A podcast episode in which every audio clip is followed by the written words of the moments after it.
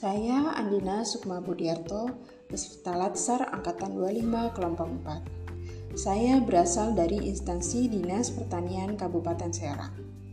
Setelah tiga hari mengikuti Latsar, baik secara sinkronus maupun asinkronus, banyak sekali hal-hal yang saya pelajari dan akan sangat bermanfaat untuk pekerjaan saya sebagai ASN.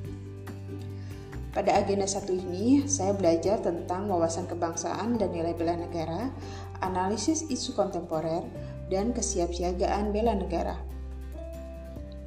Pada hari pertama, ada pembelajaran sinkronus bersama Bapak Dadang Jaman Soleh.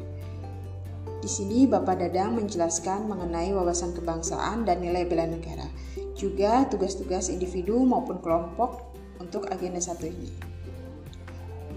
Pada hari pertama, saya membuat rancangan aksi bela negara dengan cara menerapkan nilai dasar bela negara di lingkungan kerja maupun lingkungan sehari-hari.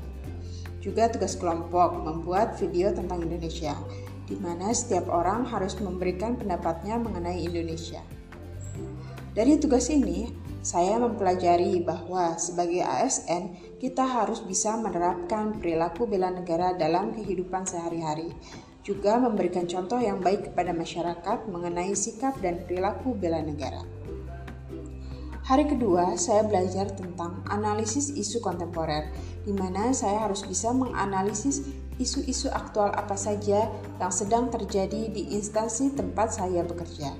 Kemudian, isu tersebut dianalisis kembali menggunakan analisis APKL, Fishbone, dan USG.